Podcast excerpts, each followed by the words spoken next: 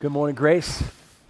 Friends and visitors, it was fun this morning to see a bunch of you who've been out traveling various places around the country. Uh, welcome back to our uh, Midwestern contingent in that row. Good to see you guys. Um, I'm Kenny, one of the elders here at Grace. It's my privilege to get to preach this morning. Uh, as we start off the new year, we are not jumping into our next big series quite yet. Um, in three weeks, we're going to have a reading service of Daniel. Uh, the, the narrative chapters of Daniel 1 through 6, and uh, the beginning of chapter 9. We'll explain as we start why we're not doing the entire book. But uh, these first two Sundays of the year, we're going to pause and begin the year here in John chapter 15 with a little mini series we're calling Abide in Me. So you can turn there, and we're going to read it in just a bit. But let me pray as we start. Lord, we've already been praying through some of these songs we've just sung um, asking you to do something here while we're gathered under your word together. Um, we have asked you to f- help us uh, fix our eyes on you, our soul's reward. So pray you'd help us, Lord, to treasure you in our hearts as our soul's reward.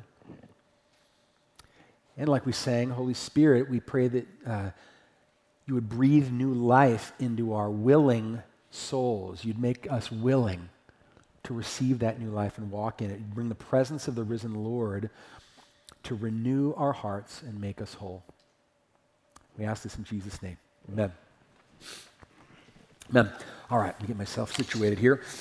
As you can see on our stage, it's the week. We've packed up all the Christmas stuff. It's all gone. Doesn't it look, if it was plain after all the trees and poinsettias and, and bursting green stuff, it's, it's very stark. I don't know if, if you at your house this week, like our house, the week after New Year's, Betsy's like, as soon as it's uh, January 1st, I know time is ticking. That we're going to pack it all up. And so uh, Monday morning, we got up, I was making my coffee, and I said, Levi, go, go plug in the Christmas tree. We we're only going to get this a couple more days, and then we got to pack it all up. And Levi says, Oh, already? It went so fast. It feels like we just put it all up. And I feel this pain. I feel that way. I feels like we just set it all up and we've just started enjoying it and it was all gone. But as he said that this week, as I've been in John chapter 15, uh, where we're going to be, and been thinking about the disciples in that upper room sharing one last Passover meal that they maybe didn't realize was going to be the last Passover meal they shared with their Lord.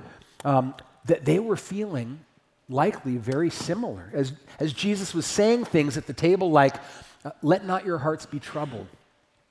I'm going away. I'm about to go to the Father.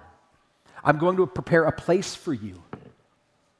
He was about to, that night, hand his life over willingly to die a violent death on the cross as our sacrifice, to be buried in a tomb for days, to reappear risen triumphantly and appear for 40 more days to over 500, showing himself as having walked out of the grave, only to then ascend into heaven in the front uh, in the sight of his disciples as they watched him disappear from their sight.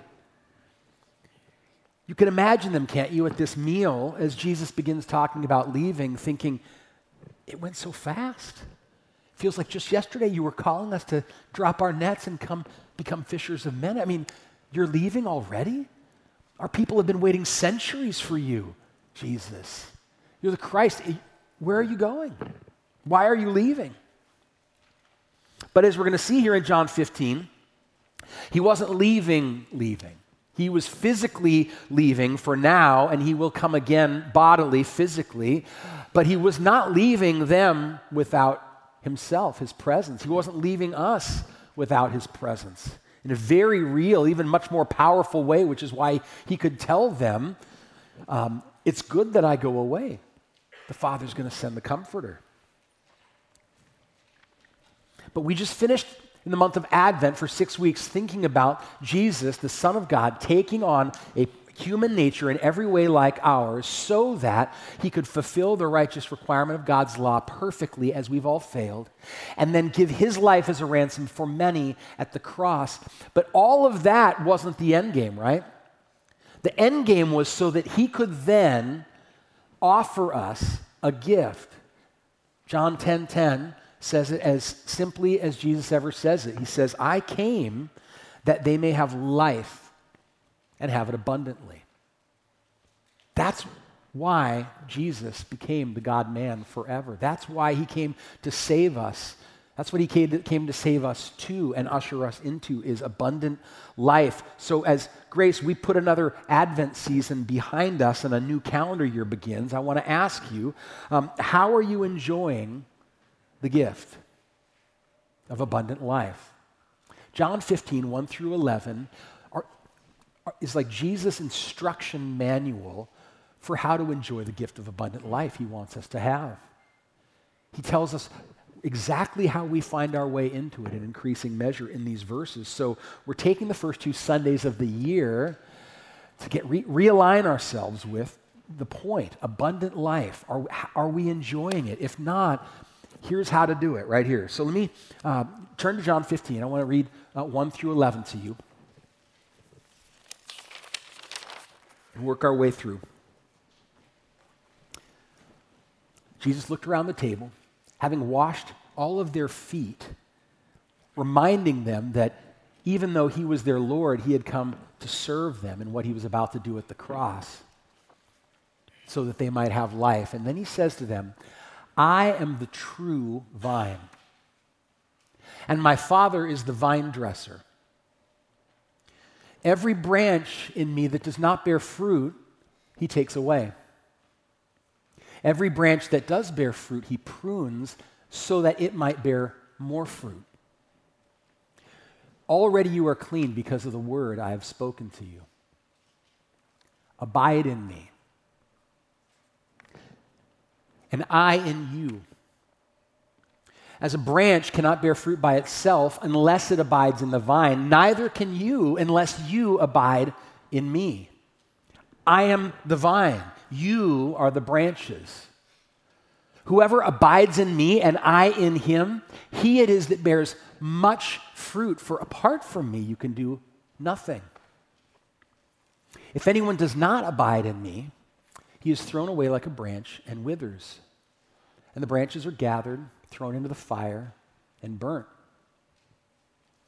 If you abide in me and my words abide in you, ask whatever you wish and it will be done for you. By this, my Father's glorified, that you bear much fruit and so prove to be my disciples. As the Father has loved me, so have I loved you. Abide in my love. If you keep my commandments, you will abide in my love, just as I've kept my Father's commandments and abide in his love. These things I have spoken to you are so that my joy may be in you and your joy may be full. Wow. Let me read that last verse again because I want to start here and then do a little reverse engineering of what Jesus has just spoken to us. I've spoken these things to you. Why? So that my joy may be in you. My joy. Not just any joy. I want my joy to be in you. How much? A little bit? Quarter tank? He says, No, full. I want you to be full with the fullness of my full joy. It's a lot of joy. Maybe if I asked you walking in this morning, what are you walking in here filled, filled with? Joy wouldn't be at the top of the list. What would be? Would shame? Filled with shame. Anger? Maybe anger with someone you're sitting next to.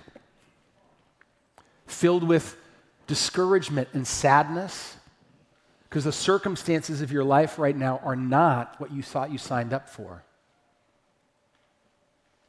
Filled with apathy, just no life, just blah, just static. Because Jesus wants you to want to be filled with the fullness of his joy, and that's why he's spoken these things to us. He wouldn't have spoken these things if it weren't actually possible for us to know something so um, huge. His joy filling you. Can you imagine coursing with the very joy that Jesus experiences? You might ask, okay, so how joyful is Jesus? How much joy is in Jesus that he wants to pour into me? Well, for example, uh, Psalm 16, verse 11 ends like this David says to the Lord, You make known to me the path of life. In your presence, there's fullness of joy. At your right hand are pleasures forevermore. Where is Jesus right now? That's where he is. He is seated at the right hand of God in the heavenly places. He's right now at this moment far above all rule and authority and power and dominion and above every name that is named, not only in this age, but also in the one to come. At this very moment, Jesus is surging with joy and pleasure forevermore. That's what he has to pour into us in its fullness. And it gets even better, Paul says. And having put all things under Jesus' feet and given him as head over all things to the church, to us, which is his body, the fullness of him who fills all in all. So, did you get that? That's just another analogy of organic connection, like vine and branch. There, he says Jesus has been given to us as the head over all things to the church, which is his body, so that his fullness can fill all in all. Jesus wants his joy steadily flowing into our hearts. Who doesn't want that? Right? So, how does this happen? Well, he says, I've spoken these things to you so that that can happen. So, what are they? There's a lot packed in here. We're not going to hit every single detail, but four things in here that Jesus has spoken that I want to trace a line. This is how that abundant life comes to in, get inside of us here, this kind of joy. And it starts with verse 1 at understanding where it all is rooted in Jesus, the true vine. Jesus is the true vine. That's point number one. When he says, I'm the true vine, adds that word true, he's taking this image, this national symbol from the Old Testament, the prophets and the Psalms, a, a, symbol that God gave, an image of his chosen people as a vine or a vineyard that he planted and cultivated and watered, and he's appropriating it to himself. For example, Isaiah 5, 1 through 7. Let me sing for my beloved my love song concerning his vineyard. My beloved had a vineyard on a very fertile hill. He dug it, he cleared it of stones, he planted it with choice vines, he built a watchtower in the midst of it, hewed out a wine vat in it, and he looked for it to yield grapes. But it yielded wild grapes. And now, O inhabitants of Jerusalem, men of Judah, judge between me and my vineyard. What more was there to do for my vineyard that I have not done for it? When I looked for it to yield grapes, why did it yield wild grapes? And now I'll tell you what I'll do to my vineyard. I will remove the hedge, it shall be devoured. I will break down its wall, it shall be trampled down. I will make it a waste. It shall not be pruned or hoed, and briars and thorns shall grow up. I will also command the clouds that they rain no rain upon it. For the vineyard of the Lord is of, of hosts is the house of Israel. And the men of Judah are his pleasant planting. And he looked for justice, and behold, bloodshed, for righteousness, and behold, an outcry. Israel's tragic history was that of a failed vineyard who had received from the Lord everything that ought to have produced an abundant harvest of fruit of faith and obedience and glorifying to the Father, the vine dresser, but had failed. Do you remember how often in Luke's gospel, as we were studying it together, Grace, frequently Jesus told parables and pleaded with these religious leaders who were opposing him to say, Don't you see? I've come looking for fruit. I'm looking one more time. And he wept over Jerusalem because they were, this Isaiah prophecy had come true of them. And so Jesus, when he says, I'm the true vine, He is saying, I have come, I took on a human nature, I became the God man so that I could become the perfect fulfillment of everything as Israel was supposed to be as God's chosen people for his possession. In every way Israel failed, Jesus succeeded perfectly. And then he laid that perfect life down in sacrifice to atone for the guilt of the failed vine and vineyard. And I love how Fred pointed this out just a few Sundays ago that Jesus didn't just categorically become a human, dropped out of the sky, but with no family of origin. But just like us, he was born into our humanity, born of Adam, born of Abraham, born of David. And he said, Fred said, this reminds us of how God redeems. He's committed to deep repair. Even as much as that Isaiah 5 sad image grieved God, he didn't just chuck it in the bin. The true vine is springing out of the stump of Jesse, the dead stump. And he even then started first by offering the privilege of being grafted back into the new true vine as branches to those who were part of the dead stump. So, the first thing we got to get clear about abundant life is that Jesus um, is the true vine, and it's only found in Him. He's the source of abundant life. Point number two we are then the branches. He's the vine, we're the branches. Look at verse 5. This tells us at least three things about this abundant life. First is that we draw it from Him alone. There is no other source of abundant life other than the true vine. Look at verse 4. As the branch cannot bear fruit by itself unless it abides in the vine, neither can you unless you abide in me.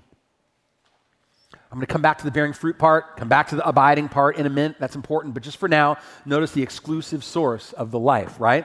It's not found anywhere else. Verse 5, he says it again. Apart from me, you can do nothing. Drawing, trying to suck abundant life out of anything other than me will be unsuccessful in the end.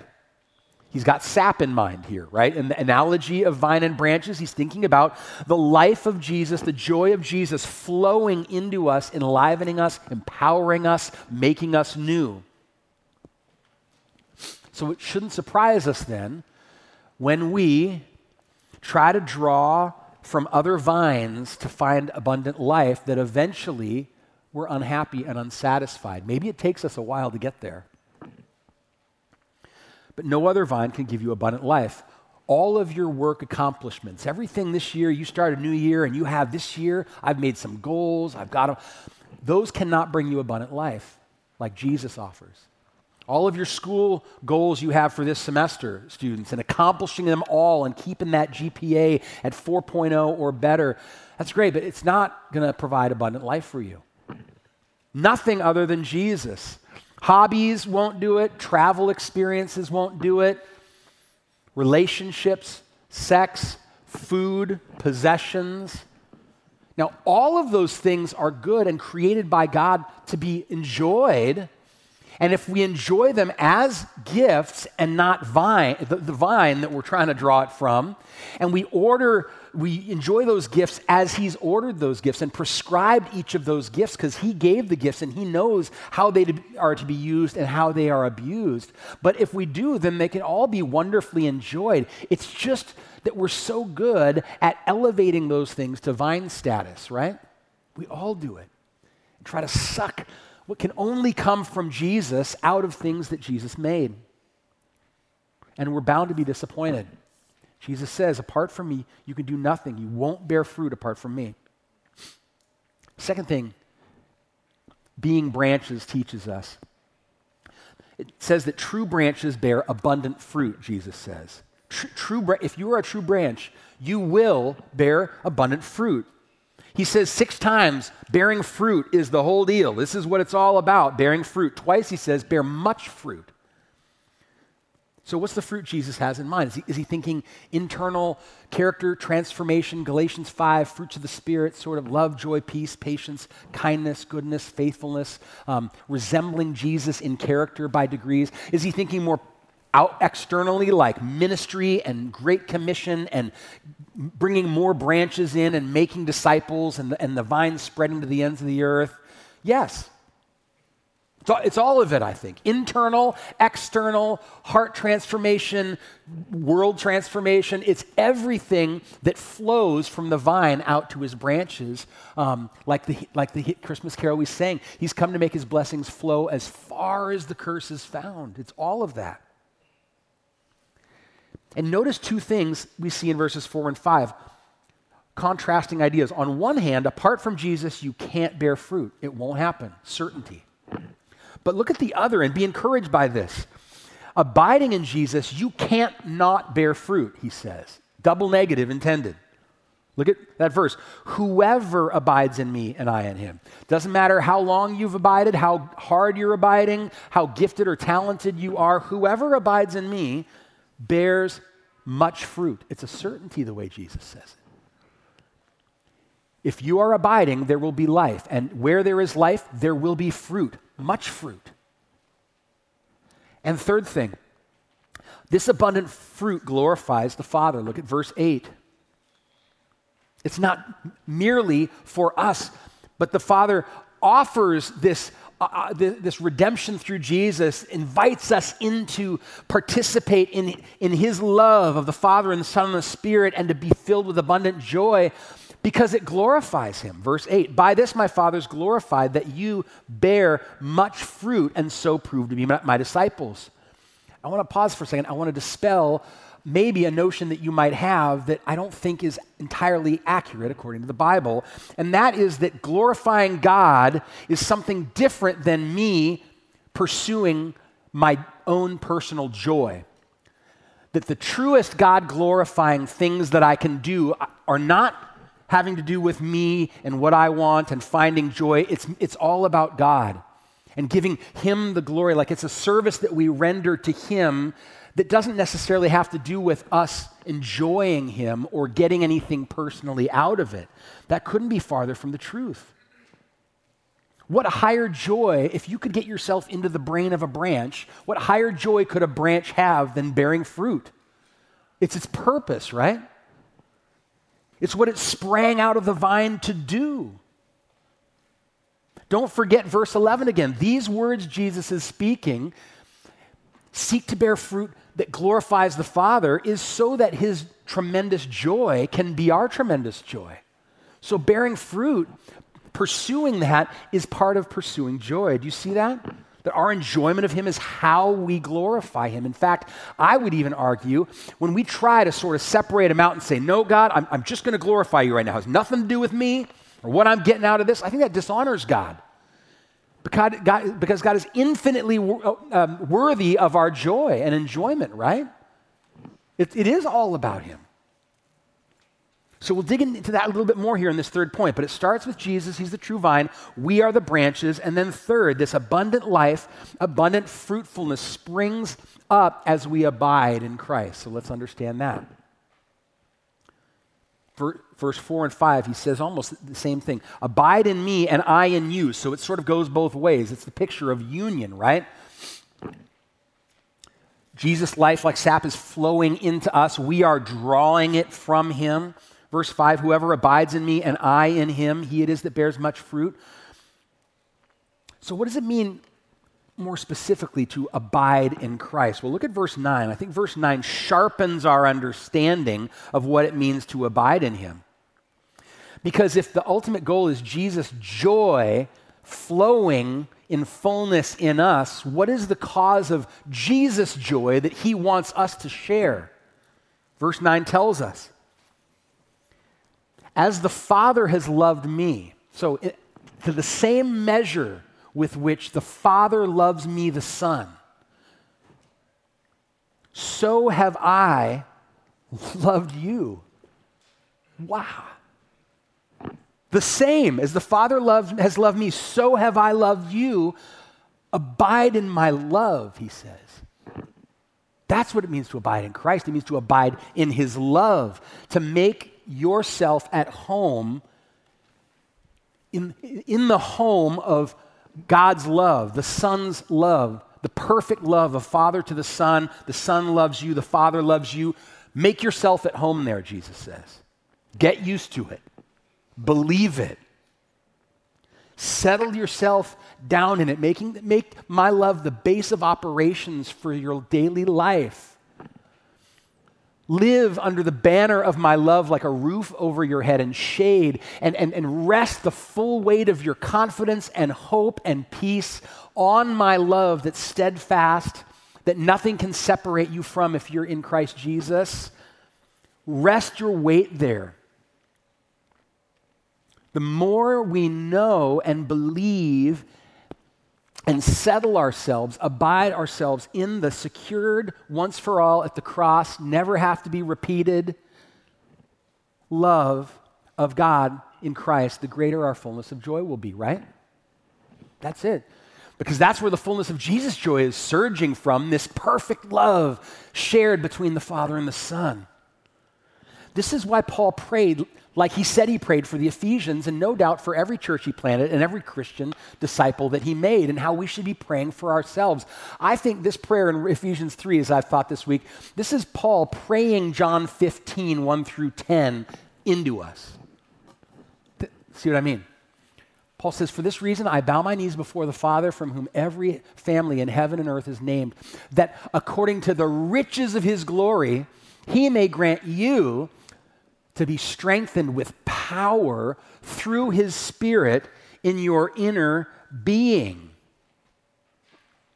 So that Christ would dwell in your hearts through faith, and you being rooted and grounded in love. There's that vine branch kind of talk, right? Rooted and grounded in what? In love, would have strength to comprehend with all the saints what is the breadth and length and height and depth, and to know the love of Christ which surpasses knowledge. Here's the end game so that you may be filled with all the fullness of God. You see him praying John 15 into us?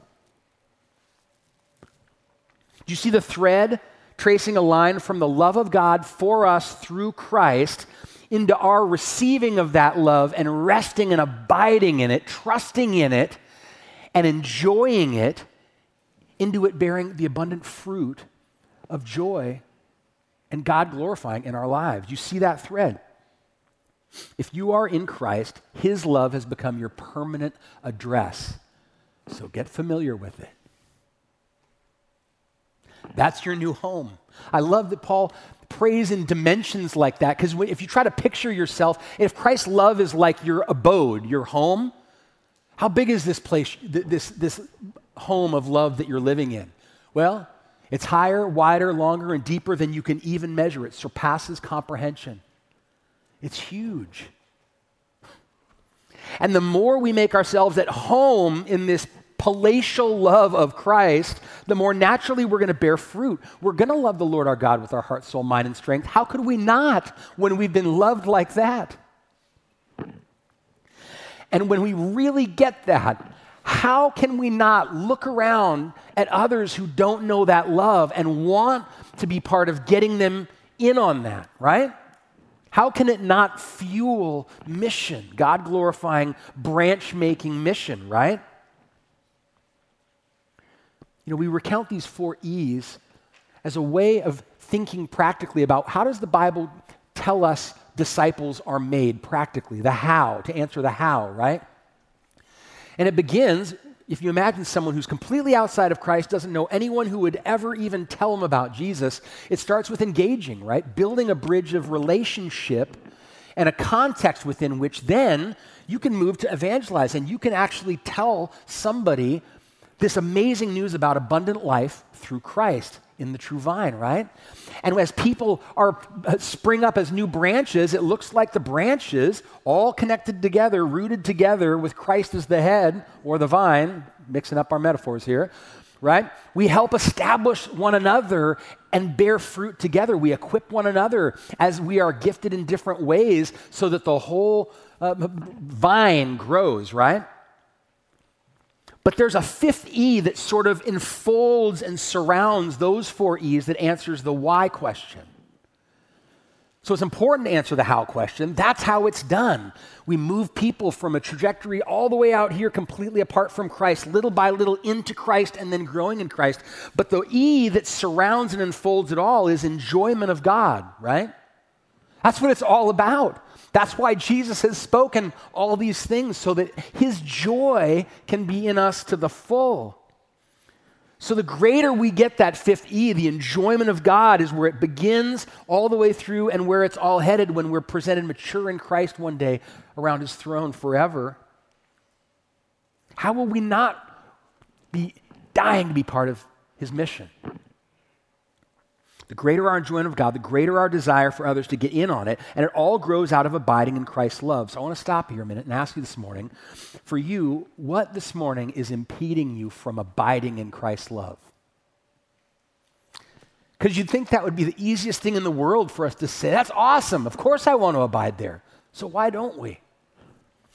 Maybe for you it's internal, it's guilt related guilt within, sin that is just looms large here and it just looks bigger than God's love and you have dark thoughts about God's love and you are tempted to think that God's love works the way our love usually does, where it kind of rises and falls based on how we're loved first. And God's ways are not our ways. His love is not like our love. Don't forget what Randy reminded us last week that the true vine is also our great high priest who is a bridge. He wants to bring us to God so that we can come with confidence that we will receive mercy and grace in our time of need.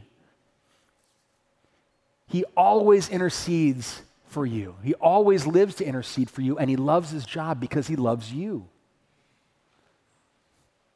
So like we sing in the song, when Satan tempts you to despair and tells you of the guilt within, impeding you from abiding in the love of Christ, upward I look and see him there who made an end to all my sin, right?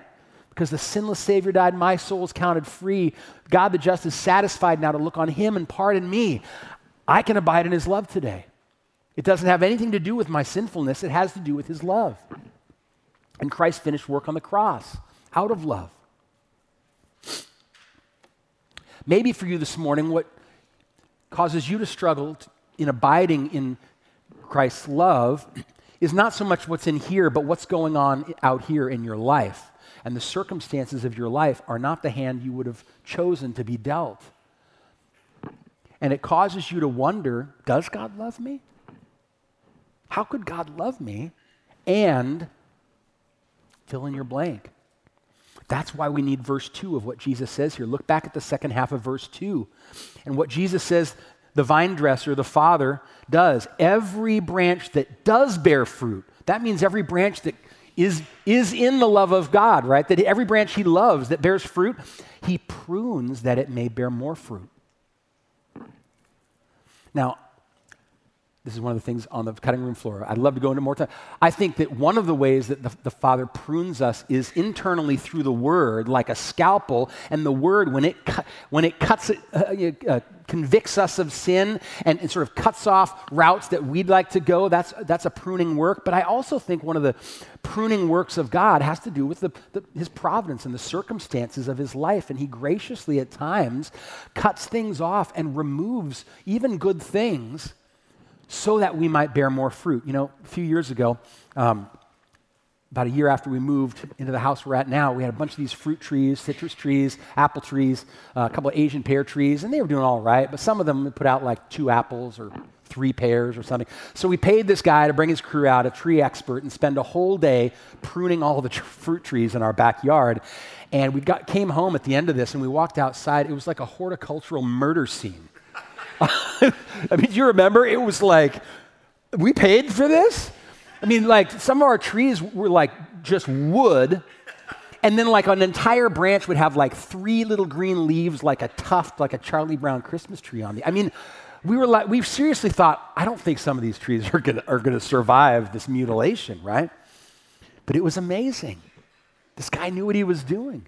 And when spring came and when the rains happened and the trees were doing their thing, what he had done in pruning, they came back like, you know, filled with leaves. Here's our, our little navel orange tree a few years down. This is just yesterday I took the picture. It had so many oranges this year that we haven't picked yet. We're propping it up with two two by fours to keep the branches from breaking off. Because of pruning. God's pruning isn't punishment.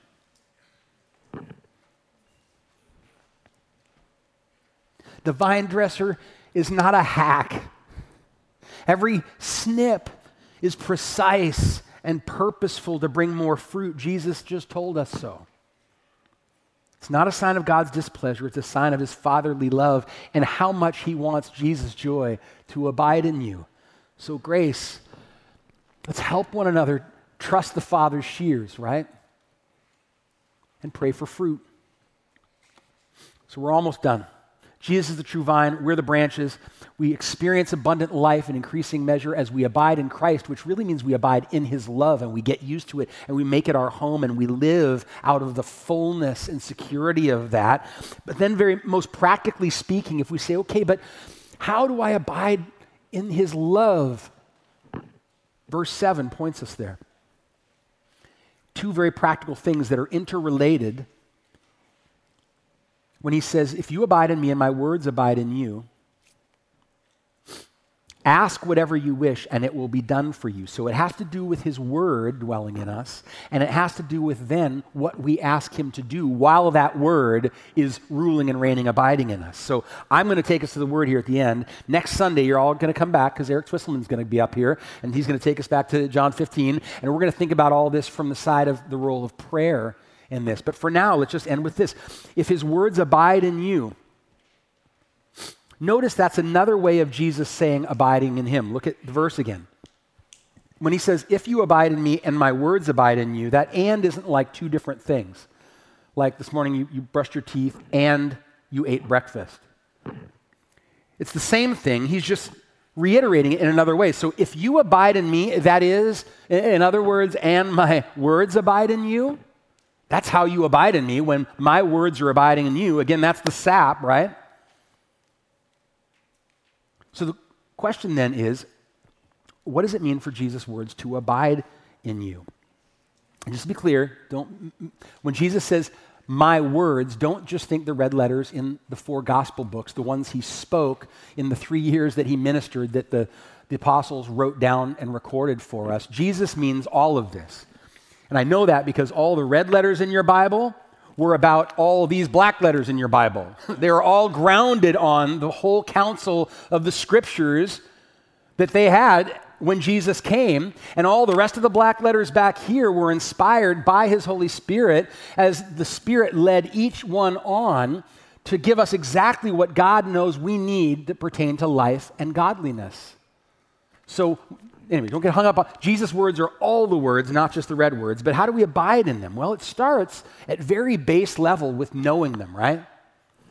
We got to read them. We've got to hear them. We've got to commit them to memory so that even when I don't have this, I'm not without the words of Jesus, right? So memorizing, storing his word in our hearts is important. It can't abide in me if there's not a door that I let it into in the first place, right? Regularly, consistently, feeding on it like a branch constantly is drawing sap from the vine and the root. You know, this has been my not so secret strategy for many years writing Adventure Week songs. If you've been to Adventure Week, you know most of our songs are actual word for word passages of scripture that we're helping our kids memorize, and we're magically doing it by putting it to music that they can sing and it's been wonderfully effective. Imagine my joy last night at 9 o'clock as I was getting ready for bed, and I start getting text messages from Sam Thomas, who's out cruising with his homies, Sam Rapsky and Uni and Elias Oaks. Sam driving, and they're pumping the radio, going, for, where were you? Starbucks or In N Out or somewhere? Daiso. Oh, Daiso. That's where the dudes go to hang out, just a little discount shopping at Daiso. Okay. Did you get anything good? Okay. But check this out. At 9 o'clock, I get, I get this text, and I'm like, what is this video?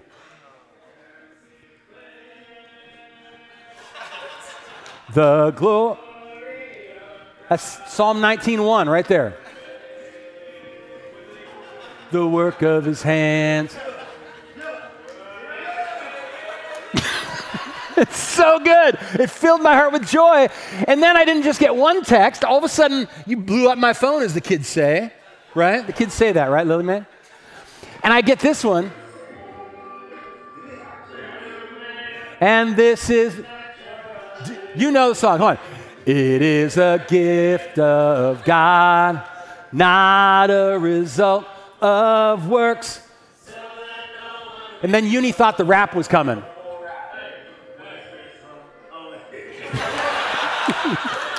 That, that's it. One more.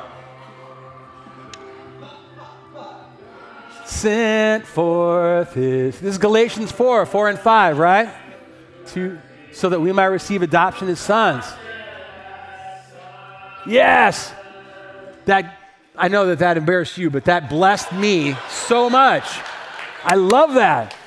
But that's where the word abiding in us starts, right? It's got to get in and stick. And I love when it does like that, but it doesn't end there because you can store lots of Jesus' word, God's word in your memory banks, and actually it, it fail to abide in you. We know this because Jesus said to some of the Jews who were seeking to kill him, who had vast amounts of scripture memorized, chapter and verse, and could have proudly quoted it to Jesus, he looked them in the eye and he says, You don't have the word abiding in you. Can you imagine them saying, Oh, I, I don't? Which book would you like me to quote from? But he says, You don't have his word abiding in you, for you don't believe the one whom he sent. So it's not less than knowing God's word in here, but it's more than that. If it's not paired with believing the one who all that word is about and submitting to him and obeying him. That's how we abide in his love. We trust his word, we believe in him who gave it, and we obey it. Um, one, one last thing. In verse 10, here in our passage, connects the dots with abiding and obedience. In verse 10, if you keep my commandments, you will abide in my love, just as I've kept my Father's commandments and abide in his love. And I want us to see the if isn't a transactional thing. Like Jesus is saying, if you will obey my command, step one, I will subsequently give you some of my love as a reward, step two. And then if you obey some more of my commands, I will subsequently reward you with some of my love. That's not what Jesus is saying. And I know that because he says it's just the way it works with the way I keep the Father's commandments and I abide in his love. And that's not how it worked with Jesus and the Father, did it? Jesus said in John 4, My food is to do the will of my Father who sent me. It's my greatest joy. In fact, when he was hungry at the end of that day in Samaria, and the disciples went off to get him lunch, and they came back, and he was preoccupied sharing that he is the, the, the true fountain of life with this poor Samaritan woman. And they say, Hey, Jesus, why don't you eat your lunch? He says, No, no, no. My food is to do this. This is way more joyful than eating lunch right now. I'd rather be hungry and do this. You see, that for Jesus to, to, to, obey his Father's commands, to walk in his Father's commands, was to abide in his love, was to experience his love. Here's another way to think of it as we close. Look at verse 11 again. If Jesus is saying, These things I've spoken to you, and not just 1 through 10, but all the things I've spoken, are so that my joy could be in you to the fullest, then that includes when he says, Keeping my commandments. I my I give you these commandments because I want you to taste my joy and know my love. It's keeping the commandments where we will experience that love. It's not our reward for having first obeyed his commands. The commands are how we walk in and abide in his love. Does that make sense? Every command of Jesus, even the ones that you chafe against and maybe internally are tempted to think this command is stealing happiness that my heart wants God is, Jesus has made a boundary that you want to cross. Even in those commands, Jesus is saying, that's an invitation to come walk in my love and enjoy me. So, final practical suggestion here as we close. We want a reminder as we begin a new calendar year. Nothing magical about starting a new year, but there's nothing wrong with taking the opportunity to say, hey, fresh start. How are we enjoying Jesus? How are we abiding in Him? Is His Word abiding in us? Let's make a plan. We chose this year not to select one specific read through the Bible plan to encourage us all to read together like we did this past year and have in other past years. Um, to encourage some a little bit more breadth of ways that you might this year make a plan to have God's word abide in you in increasing measure. So here's how, the simple plan: pick a person and make a plan. And I don't just mean necessarily a Bible reading plan. Let me give you a few ideas here. It could be picking a Bible reading plan, of which there are countless ones online. We'll share some on our Grace Facebook page this week, some links that you, you might go look at and, and, consider. So maybe it's finding a person and saying, hey, would you, together with me, let's read through the Bible, read through the New Testament, or read through according to this plan. But what about this? Maybe it's asking someone, hey, for a, just a, a period of time, maybe eight, eight times, eight weeks we're going to get together. Can we pick a book and we're going to get together eight times and we're going to sit and we're going to read a part of that book out loud together and talk about it, pray about what we've just read, and then we'll see you next week. And when we get to the end of it, that's it. And maybe you decide, I'm going to go pick another person at Grace and ask, hey, would you like to do that? Maybe you pick Daniel because we're about to preach through Daniel. Or John 13 through 17, this upper room. Pick a person and just take a little bit of time. Here's another idea. Men, we're about to, in a couple of weeks, reboot the men's Bible study. Is it Thursday night? Wednesday nights, Wednesday nights, and it's teaching and training with tools for how to study the Bible on your own and feed yourself well from God's Word. So, men, maybe that's a way this year that you want to say, I'm going to make that a commitment in my schedule this spring uh, to be in that cl- come to that class. Maybe it's scripture memory. Maybe that's something you've never done before, or maybe you did when you were a kid, but it's been so long. And um, I was reminded again this week. I, I worked hard to. I wanted to memorize this passage so that I could chew on it all week long as I was preparing. And every time I memorize scripture, I think I'm such an idiot. Why do I not do this more often? Nothing helps me more than memorizing scripture to just see and and and draw the word. So maybe it's picking a person and saying, "Hey, let's memorize something." Maybe we'll start with John 15. Maybe it's Romans 8. Maybe it's something small like Psalm 1. You know, pick, pick something, and, and maybe that's the plan. One last idea. Maybe it's finding a good book other than the Bible that helps explain parts of the Bible that you find difficult to understand, puzzling, maybe things about in, in the Bible that have actually caused you to struggle and doubt.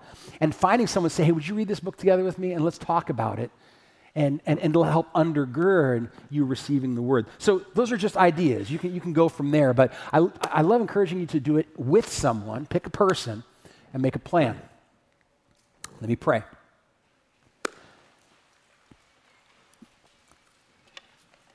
Lord, we, we ask that you would uh, give us a deep thirst and hunger to know more and more and more of the joy of Jesus in our own experience and that we take you at your word here and that we would actively abide in your love. I pray that by faith, you would extinguish the flaming darts of the evil one that would want to convince us otherwise. And we would rest in your love. And in doing so, that we would bear much fruit. And it would guide the way we pray, and we would ask the sorts of things that bring you glory and us greatest joy. And you'd be happy to answer, Lord. Help us be a people this year who are abiding in you. We pray this in Jesus' name. Amen.